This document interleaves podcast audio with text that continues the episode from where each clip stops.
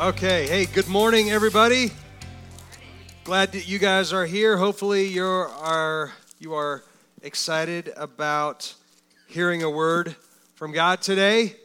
Hopefully, there's uh, uh, something in the message today, or the fellowship, or the worship, or something that just strikes your heart and just makes you say, "It was worth it."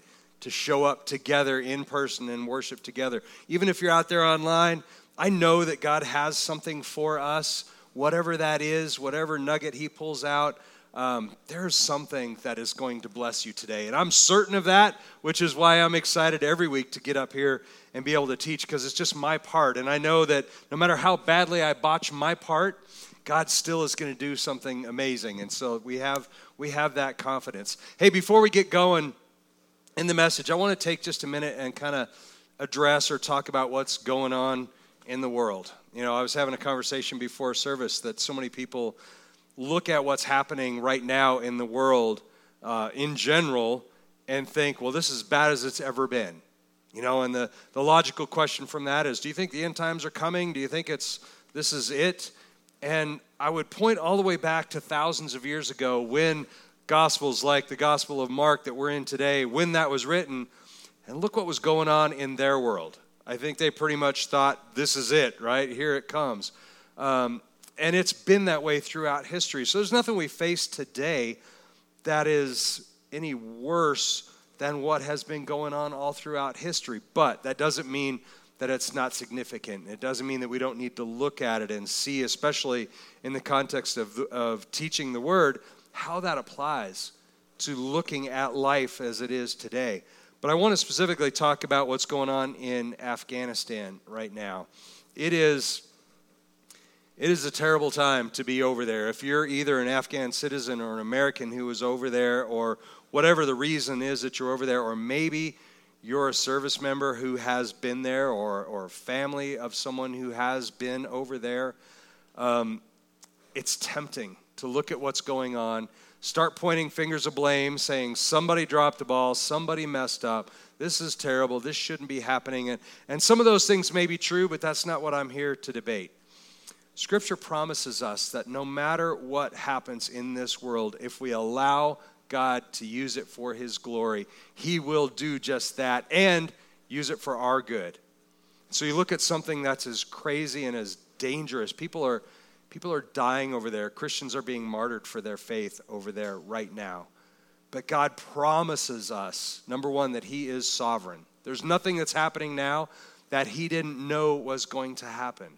There's nothing happening now that He's like, oh no, what do I do now? You know, God never says that, ever. So it's our job then to hold on with faith and expectancy that what is happening over there what is happening in the world, God will use it. And so our job is to figure out what's our role in all that. And I think at the very least, as Christians here in this body, our role is to pray for that country. Pray for those who have served there and who may be looking at it thinking it was all a waste. Families, individuals who literally left a part of themselves over there, whether it was through past service or even now as it's all being evacuated. Again, Christians being martyred, things that are happening over there. You think it's all a waste.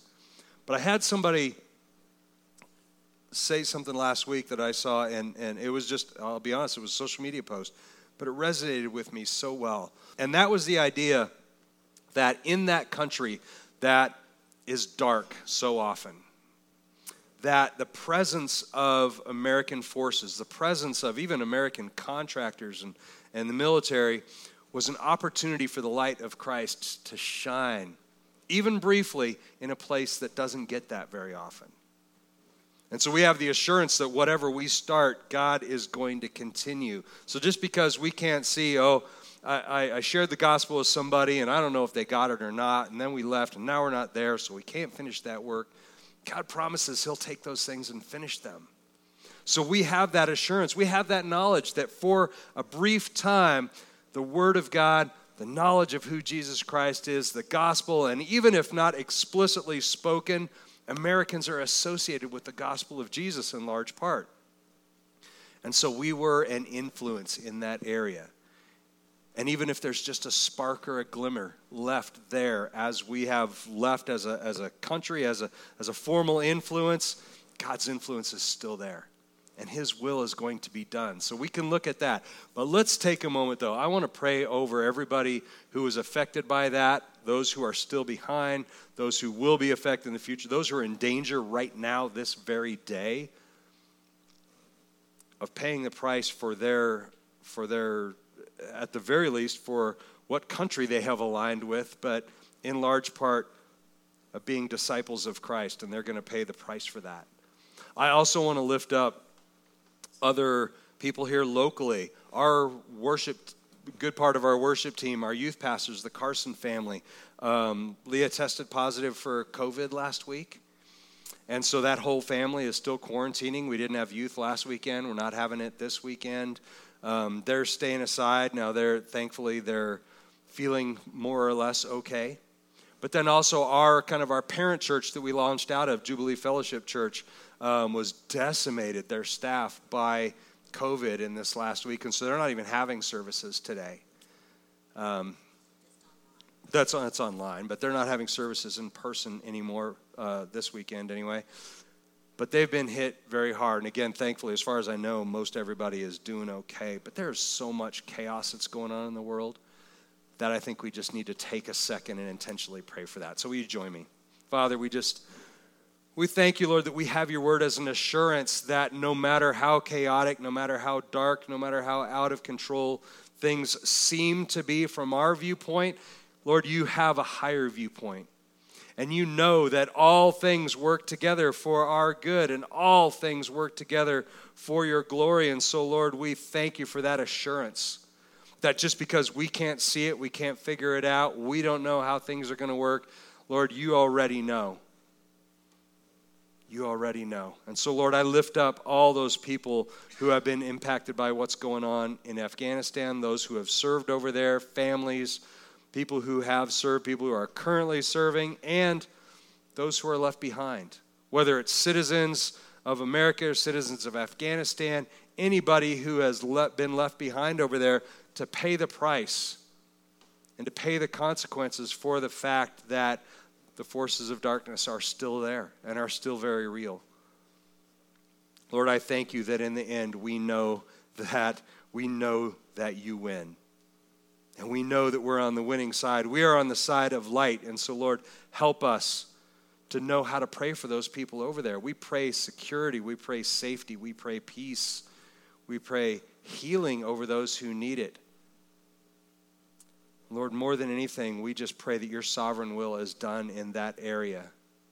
And we thank you for how you will use us, how you have used our loved ones, our friends, our neighbors to accomplish your sovereign will in that place. And so, Father, nothing is for loss, and we thank you for that knowledge. We lift up the staff, our staff, Jubilee Fellowship staff, everybody who's impacted by this COVID disease. We lift them all up to you, and Lord, just ask that you would heal them. Heal them in the name of Jesus. Restore them to where you intended them to be, and give them peace, and give them comfort, and give them a feeling of just knowing that they are not out of control, that you are still in control. Father, let that be what we walk with today. Joy in the Lord, knowing that we don't have to figure it out because you already have. Father, we love you and we praise you in Jesus' name. Amen. Amen. All right, guys, thank you. Um, let's get into this message. It is, it is in the Gospel of Mark, Jesus the servant Messiah. If you've missed any of the previous messages, we're in week four. Um, go back to our website or, uh, or YouTube or Facebook, and you can check out the archives and the previous messages because we kind of set everything up. I don't want to go back too far into that, but the Gospel of Mark, like all the other Gospels, is written for a reason. It's re- written to a specific audience at a specific time. Now, that obviously translates into us and how we live today, but I'm going to show you how what was going on in Rome that's the audience that the Gospel of Mark was written to originally. It was Roman converts. Some of them were Jewish converts, some of them were, were pagan converts, Gentiles who had converted. They had heard the gospel message of Jesus, had decided they wanted to be followers of Jesus, but they didn't know how that applied to their life. They were hoping it was going to put an end to all the chaos. Can you think about a gospel, uh, somebody who has witnessed or heard the gospel of Jesus shared with them in Afghanistan right now? And you're seeing the darkness close in, you're seeing the forces of evil close in, you're maybe in many cases fearing for your life at this very moment. And you've heard the gospel of Jesus, and you're having to decide right now do I go back and fall in with, with what all the, the people with guns around me want me to believe? Or am I going to try and hold on to that word that I heard from these people that shared it with me about this guy named Jesus?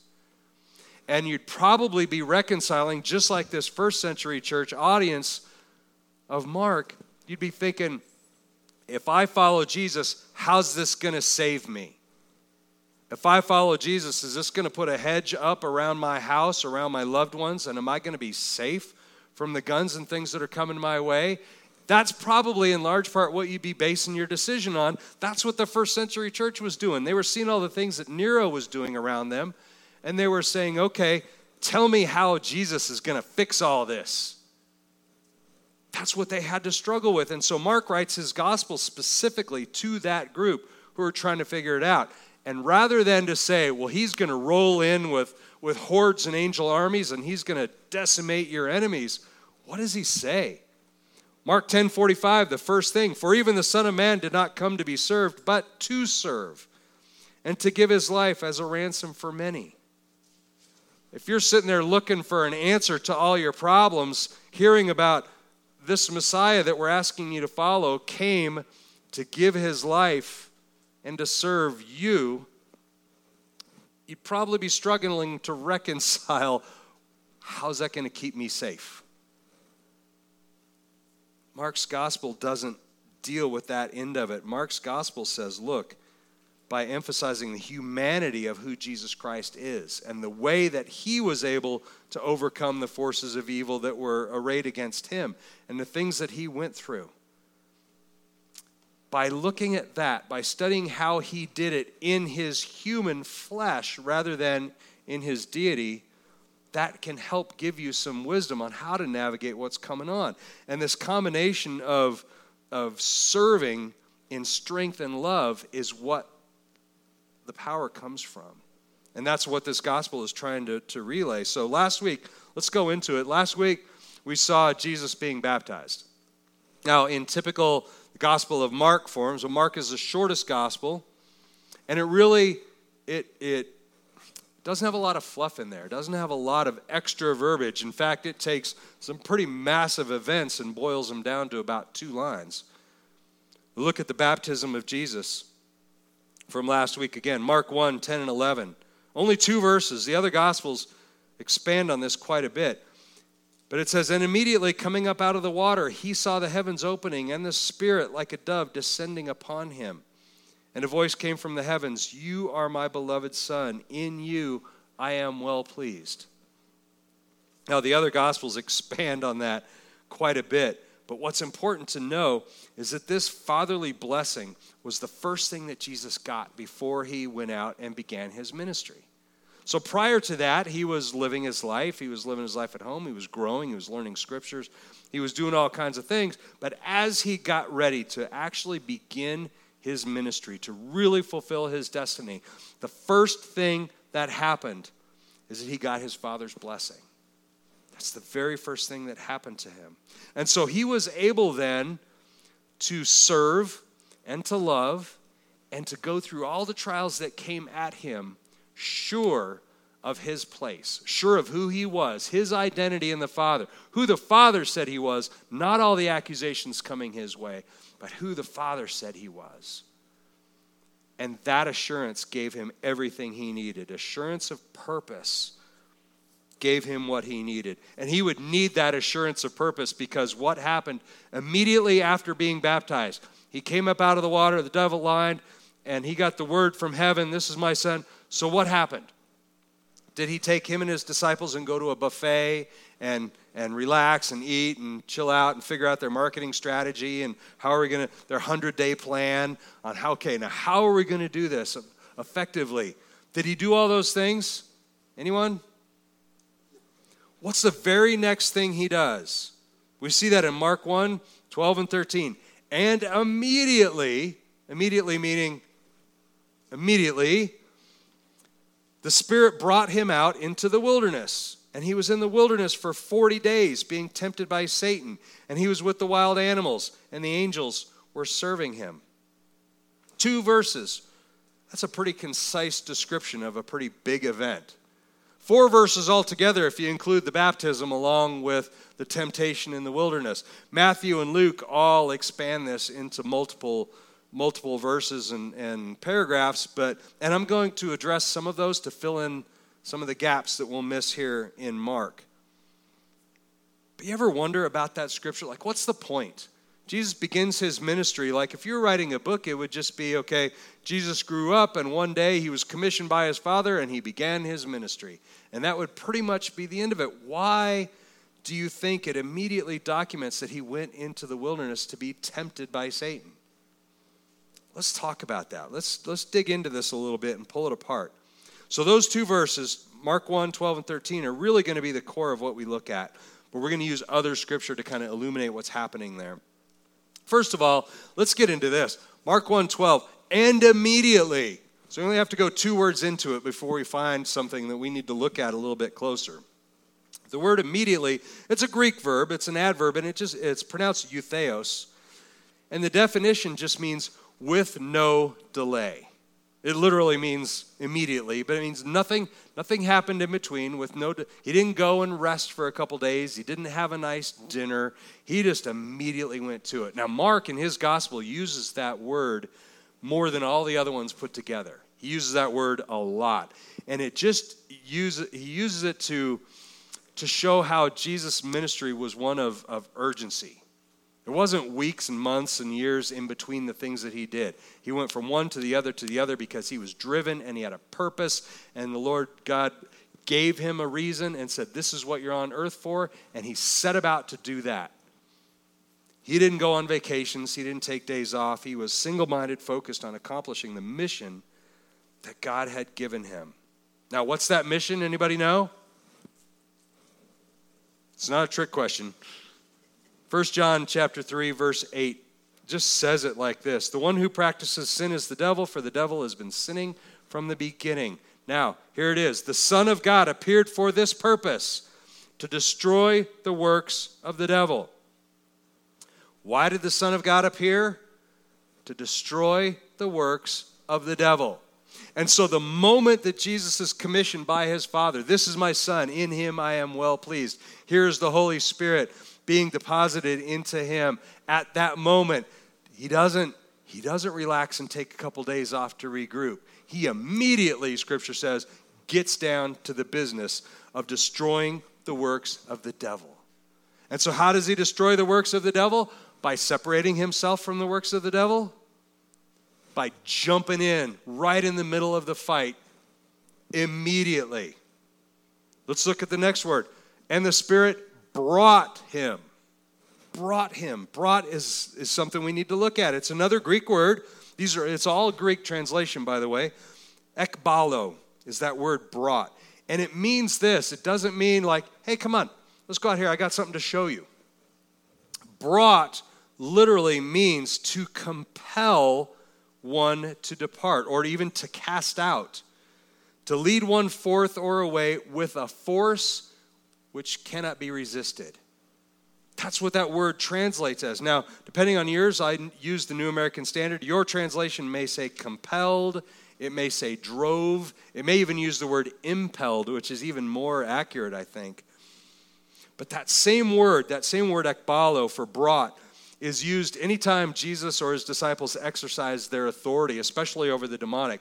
Mark 134 when it says, And he healed many who were ill with various diseases and, and cast out many demons. Cast out is the same word there, ekbalo, the same word we're seeing as the Spirit driving Jesus. It's a, it's a burden. It's a burden and a strength and a power that can only come from the Holy Spirit. Have you ever experienced something where the Holy Spirit spoke to you so loudly, put such a heavy burden on your heart that you had literally no choice but to do what it was saying. Now, many of us fight that all the time. Here's an example. This is just a worldly example. The other day I was walking along and I looked down and I saw some garbage. And immediately the Spirit said, You should pick that up and put it in there. And it wasn't just like, Oh, just pick up litter. It was litter in our parking lot. And the Holy Spirit said, You saw it there yesterday and you didn't pick it up. You're walking by it today. How do you expect other people to care about the church I have given you if you don't care enough to pick up a piece of garbage? And I thought, I'll get it on the way by. When I come back, I'll get it because I'm heading, I'm heading down here now, Holy Spirit, so I'll be right back. I walked about five feet and heard, Go back and pick that up. And I went, Be right with you. A couple more feet.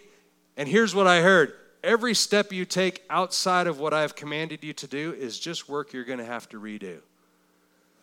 Okay. Go back and I'll pick up. Now I have to take it inside, further delaying what I was going to do down here. That's a burden from the Holy Spirit that you can't. It's a funny example, but that's how it works. And that's the kind of burden Jesus had. It wasn't it wasn't the Holy Spirit just gently guiding. He had such a burden to get right to his mission that it was forcefully driving him into that, compelling him to do that. So Jesus was literally driven into the wilderness by that burden of the Holy Spirit. Now, when we think about wilderness, brought him out into the wilderness. You might think, especially here in Colorado, wherever you are online, it might be a little bit different. But here in Colorado, if you're going into the wilderness, you might be thinking, oh, cool. He probably set up his tent by a, by a stream in the mountains. And maybe it was under a under a couple trees and he could hear the aspens rustling and the little rush of the creek right? There. it was probably pretty nice to hang out in the wilderness he needed that little r&r no here's what the wilderness looked like. This is the wilderness just north of the dead sea region kind of outside of jericho. This is the region jesus was driven into okay? That's not a picnic. It's hot. It's dry the nearest body of water is the Dead Sea, which you can't drink. That was a brutal place. And it's a real place, the real place that exists today. In fact, shortly I'm going to talk to you about the mountain that Jesus was tempted to hurl himself down off of. Let me show you a picture of what that place looks like today. That's, that's what's traditionally called the Mount of Temptation. There's a Greek Orthodox monastery that's there. It's actually built into the side of the mountain, but that those are the cliffs that we'll see later where Jesus was was tempted to toss himself down off of. I show you these things so that if it's real. This is not some hypothetical maybe kind of this place sort of existed like, you know, Camelot, whatever. This is this is real and you can go there today and you can see it. Now that monastery wasn't there at the time. He wasn't uh, it's not a B&B that Jesus was hanging out at. It, uh, that's only a few hundred years old, but it's there. Now, some interpret this scripture in Mark, especially with how brief it is, to say that Jesus had been being tempted that whole 40 days through it. And you can kind of read it that way, and it looks like Jesus was there being tempted by Satan. I don't think he was being tempted all the way through, although maybe he was. There's no real biblical backup whether he was or whether he wasn't. But here's what I know that part where it says, and he was in the wilderness for 40 days, the Gospel of Matthew expands on that just a little bit. Matthew 4 2, after he had fasted for 40 days and 40 nights, he then became hungry. Like, duh, if it's not. If it's not wrong to say that for scripture, but he then became hungry. You probably could have left that off because most of us would think he's probably a little hungry at that point. Now, there's plenty of biblical precedent for the idea of a 40 day fast, and maybe that's another message for another time. But the first time we saw fasting in, in Scripture was on Mount Sinai, and it's back in Deuteronomy. Deuteronomy 9 9, it's when Moses went up onto the Sinai. And it says this Deuteronomy 9 9. When I went up to the mountain to receive the tablets of stone, the tablets of the covenant which the Lord made with you, then I remained on the mountain for 40 days and nights. I neither ate bread nor drank water. It happens again very shortly in verse 18 of Deuteronomy. It's interesting to note that, that it's Deuteronomy that sets up fasting. It's also Deuteronomy, as we'll see shortly, that Jesus quotes to refute the twisting of Scripture that the enemy's going to bring against him. We'll talk more about why that is significant here in just a minute. But it is, let's go back to fasting. Fasting is considered a powerful spiritual discipline.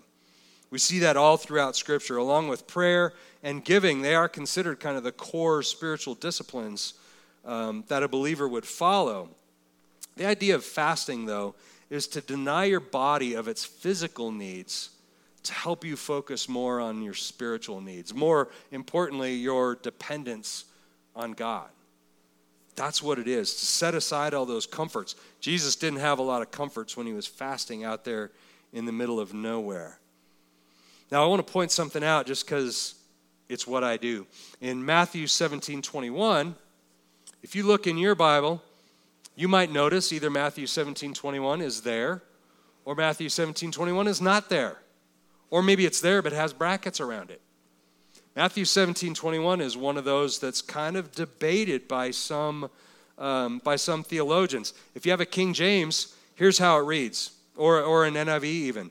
However, it's where Jesus is talking about casting out demons. His disciples had been sent out, and his disciples came back and said, We, we couldn't drive that one out of that young boy. And Jesus says, Okay, this kind, according to this scripture, Matthew 17, 21, However, this kind does not go out except by prayer and fasting. It's also kind of written that way in Mark 9 29. But his disciples couldn't do it, and Jesus is explaining to them why. It's when he chastises them for their faith the size of a mustard seed, if you have that. Now, here's what I want to share with you translations differ based on this, the rules and the structure that they use to get that translation. The King James Version is a little bit different in many of the others. Most of the translations, most of the major ones anyway, use this idea called the law of first mention. And the law of first mention essentially says that whatever the oldest documented writing about this event or whatever happened is probably the most reliable.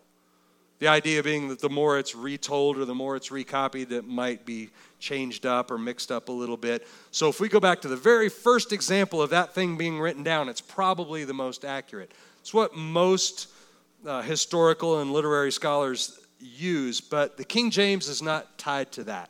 King James looks more at what they feel is more accurate based on a number of functions or features. If you want more information on that, join us for the Bedrock class that's coming up because I talk a lot about translations. The thing is, that idea of prayer and fasting, the and fasting, is not listed in the earliest manuscripts. So, the oldest, oldest examples we can find of that scripture, it doesn't say and fasting. Doesn't mean that it's not a spiritual discipline. So, I just want to point that out because sometimes those differences can trip people up. Let's move on, though. Okay, being tempted by Satan. Being tempted by Satan. Think about this. Jesus had just right before his baptism, he had walked the 60 miles from Nazareth to the site in the Jordan where he was baptized. Did it by himself. Walked 60 miles through that kind of country. It wasn't all like that. Some of it was a little bit nicer, but that's a long walk. He goes in and he immediately is baptized by John the Baptist. Okay? And then, does he take time to chill and recover? Does he hang out? Does he talk for a while, regain his strength before he goes? No. Scripture tells us immediately he jumps into the next thing. He's gonna be tempted, but he goes right out. After that 60 day trek, he goes out and he fasts for 40 days. He is in a vulnerable physical condition right now, and that's when the enemy comes in.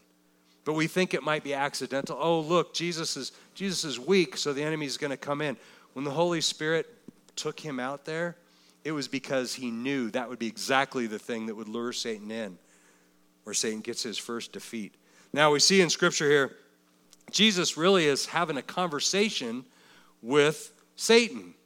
Some scholars say it was Satan in physical form. Jesus could see Satan standing right there. Some say it was just Satan in the spirit. We don't know for sure. We do know, though, that Satan and his demons masquerade often as angels of light. And let me show you how I think this kind of went down. First of all, 2 Corinthians 11, 14, 15 says, No wonder, for even Satan disguises himself as an angel of light. Therefore, it's not surprising if his servants also disguise themselves as servants of righteousness, whose end will be according to their deeds. So they're going to get what they deserve. But when we read in Matthew 4 3, right here, and the tempter came and said to him, If you're the Son of God, command that these stones become bread. I think it's possible that Satan in this instance was masquerading as one of those angels of light. Now, Jesus, being who he was, would have known that. But immediately he comes and he says, If you're the Son of God, command that these stones become bread. Immediately going right for the heart of what Jesus was probably most in his, in his flesh, in his physical part, was the most concerned about. Where's my food coming from? It's been 40 days. It's been 40 days. I'm weak. I'm tired. I'm hungry. I'm hot. I'm sunburnt. I'm thirsty. All these things. And Satan comes right in and goes, Hey, if you're son of God, why don't you just make these rocks become bread? Two things happening there. He's tempting him with the thing he was probably the most, the most focused on outside of the spiritual realm. But he's also kind of using his pride. How many, if that was you, if you had just been anointed as the Son of God and you're out there and Satan comes, if that's really who you are, why don't you just turn those? How many of us would not go, oh, watch me? If that's who I am, watch what I'm about to do. Most of us in our pride would immediately do that. But Jesus doesn't do that. Satan is, is trying to dig it at Jesus' pride and also going for that thing that he was most craving, which would have been food at that time. But Jesus' answer, he doesn't say, hey, good idea, I'll do that. He counters with this Matthew 4 4, we hear this from. And it said, But he answered and said, It is written, man shall not live on bread alone, but every word that comes out of the mouth of God. Now, my translation, you see it's all caps there. That's not the caps lock got stuck on, and that's a mistake that means it's quoting Old Testament scripture. And in this case, it's Deuteronomy 8 3. Jesus is reaching back to Deuteronomy, and he's saying this, and he humbled you and let you go hungry. Now, that's from the time when Moses was with the Israelites out in the desert. They had been wandering the desert for 40 years almost at this point. And Moses is telling them this, and he, meaning God, humbled you and let you go hungry and fed you with manna which you did not know, nor did your fathers know, in order to make you understand that man shall not live on bread alone, but man shall live on everything that comes out of the mouth of the Lord. They had just been given an extensive list of commands that had come from the mouth of the Lord, and yet they continued to stray. But we're hungry, but we're tired, but we want to do this. And Moses is telling them that. It's interesting that Jesus pulls back to that moment to pull that scripture to challenge Satan. The next thing, next challenge, again from Matthew, Matthew 4, 5, and 6. Then the devil took him along into the holy city, Jerusalem, that would be, and had him stand on the pinnacle of the temple. And he said to him, If you're the Son of God, throw yourself down.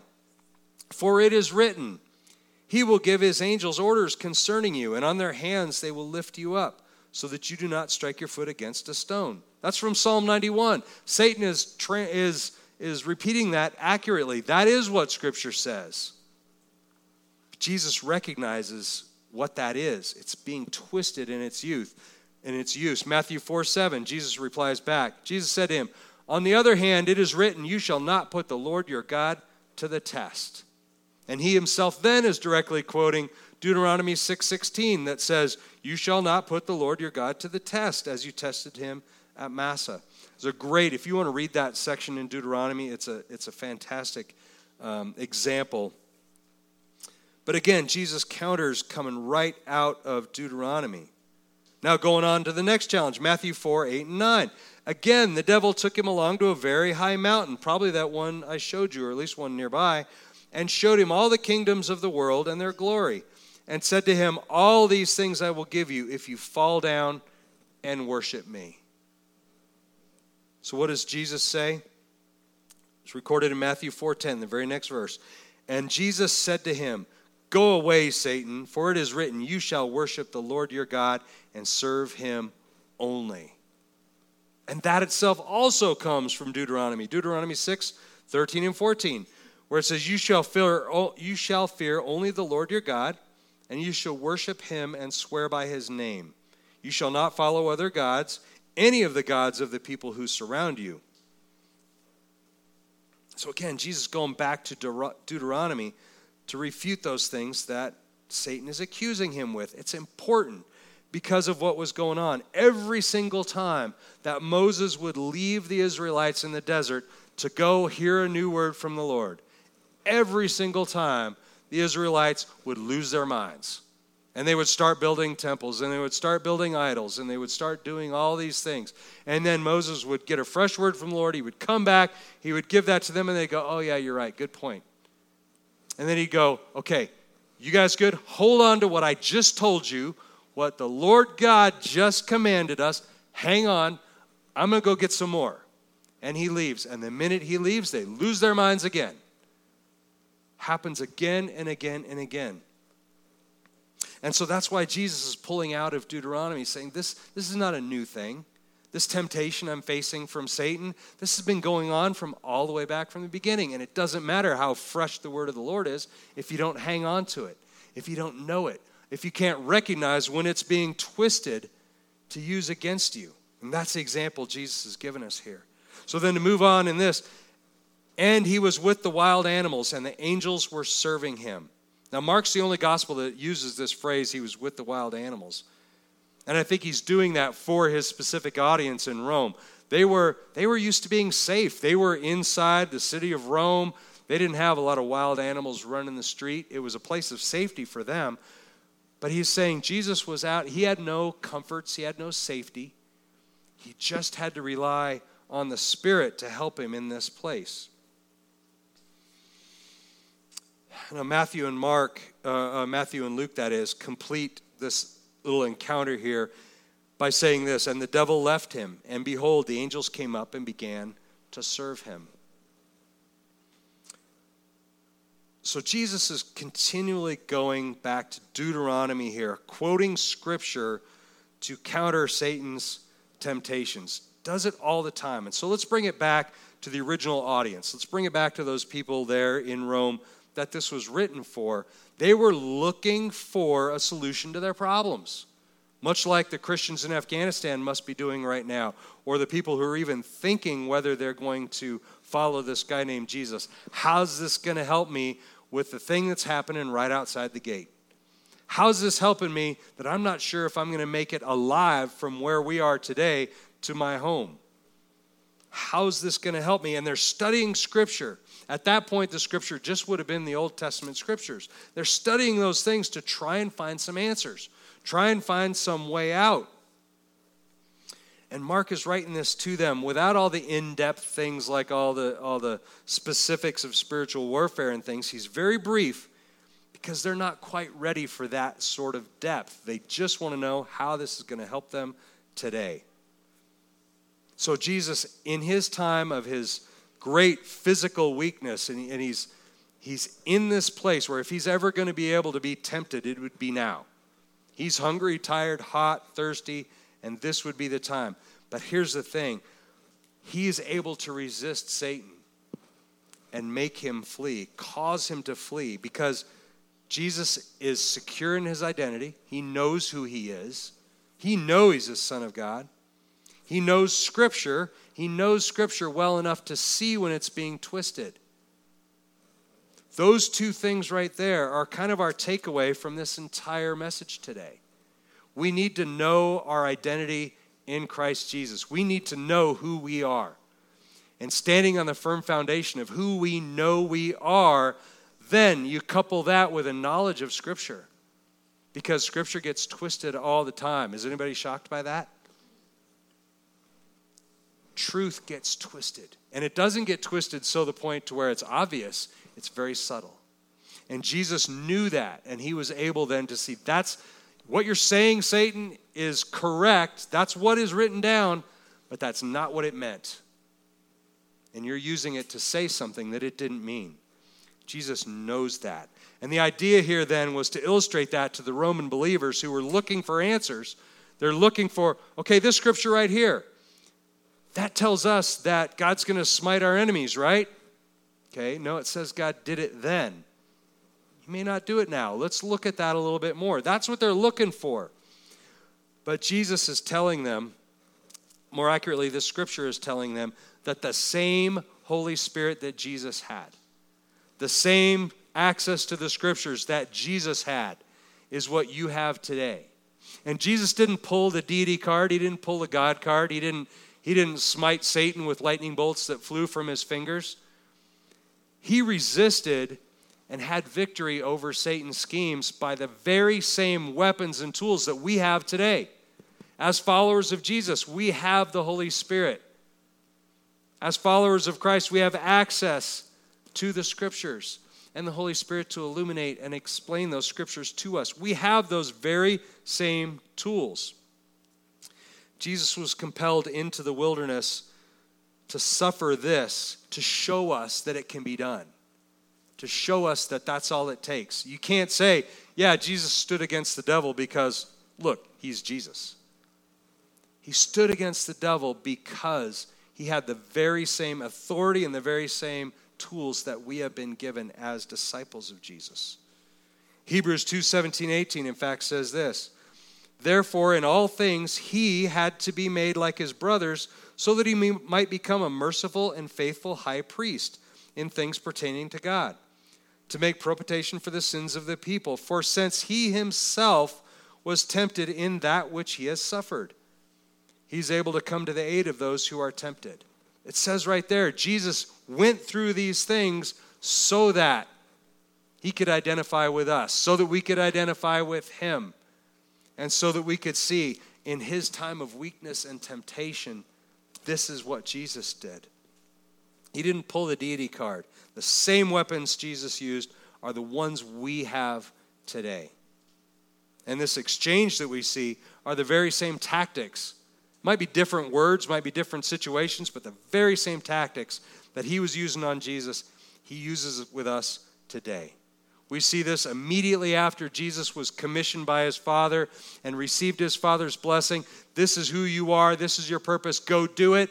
Immediately, Satan swoops in and says, I'm going to try and steal that. I'm going to try and derail you for what your Father has. And it's the same thing we have happen today.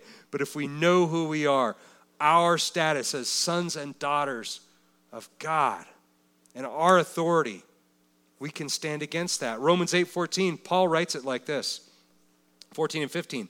For all who are being led by the Spirit of God, these are sons and daughters of God.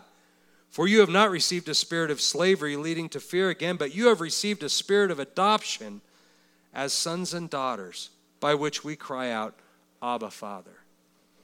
He has to reaffirm that because you're not some orphan somewhere. You are a son or a daughter of God, and that's who you are. And don't let anybody else tell you that's not who you are because that's who God says you are.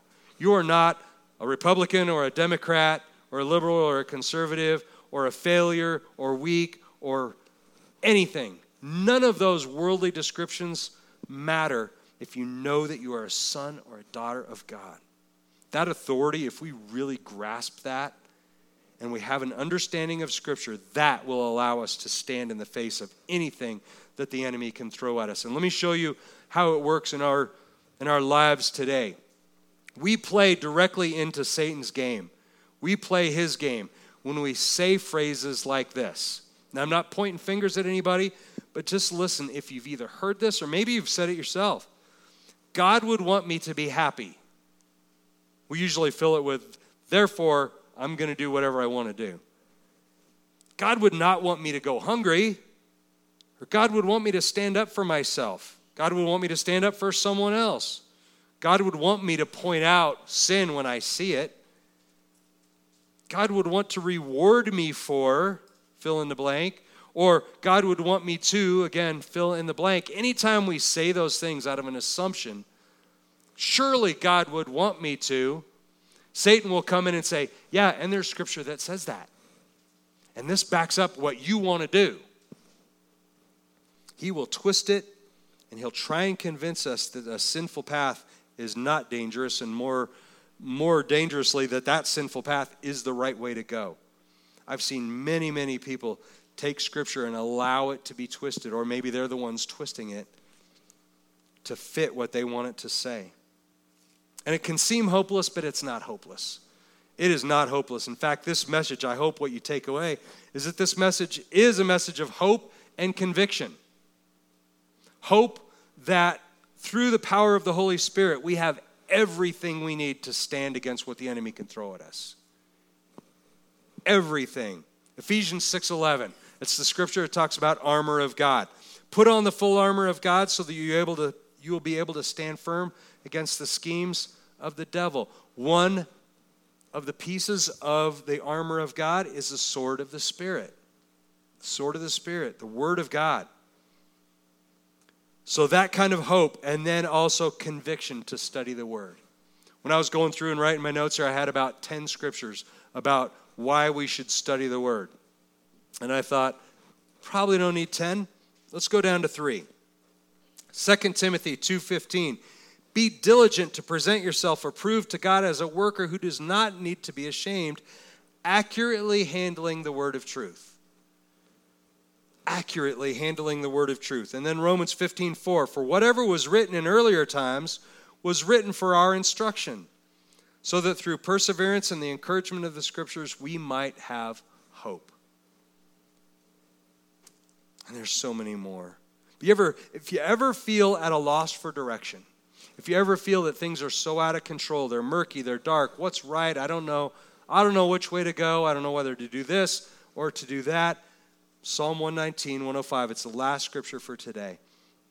Your word is a lamp to my feet and a light to my path. You couple that with the Holy Spirit in you, and that is an assurance that we never have to walk in darkness we never have to walk not knowing what the next step is. If we do, we have no one to blame but ourselves for allowing Scripture to be twisted or refusing to seek the Holy Spirit. We just pray. Those are weapons that will always stand against what Satan does. So if you if your life right now looks out of control and you have no idea which way to go, turn to him Pray, have the Holy Spirit show you what direction to go. Look at the Word, study the Word. That's why we study the Word so much in this church.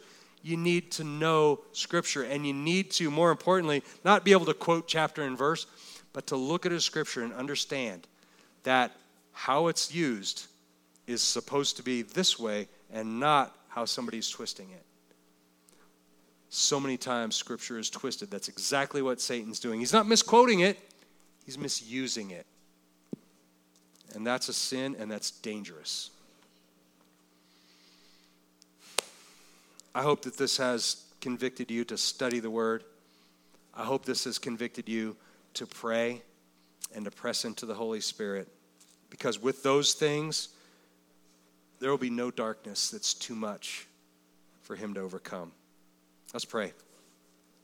Father, we thank you, Lord, that you gave us your Word all those thousands of years ago so that we could see your direction. And then you gave us your Holy Spirit so that we don't just have to rely on what we read. You will show us how that applies in our life. You will show us the truth, and you will show us what is counterfeit and what is not.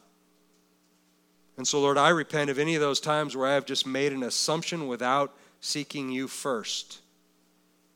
So, Lord, help me Help me to seek you first when I see a choice and I don't know whether to go right or to the left. Help me to first seek you in everything that I do. Help give me the strength and the time and the and the perseverance to study your word so that I can be a worker approved and who rightly handles the word. Lord, let me never be accused of you twisting your word to make it say what I want it to say. Lord, let me be a reflection of who you are to this world that desperately needs more of you. We thank you, Lord, and we praise you in Jesus' name.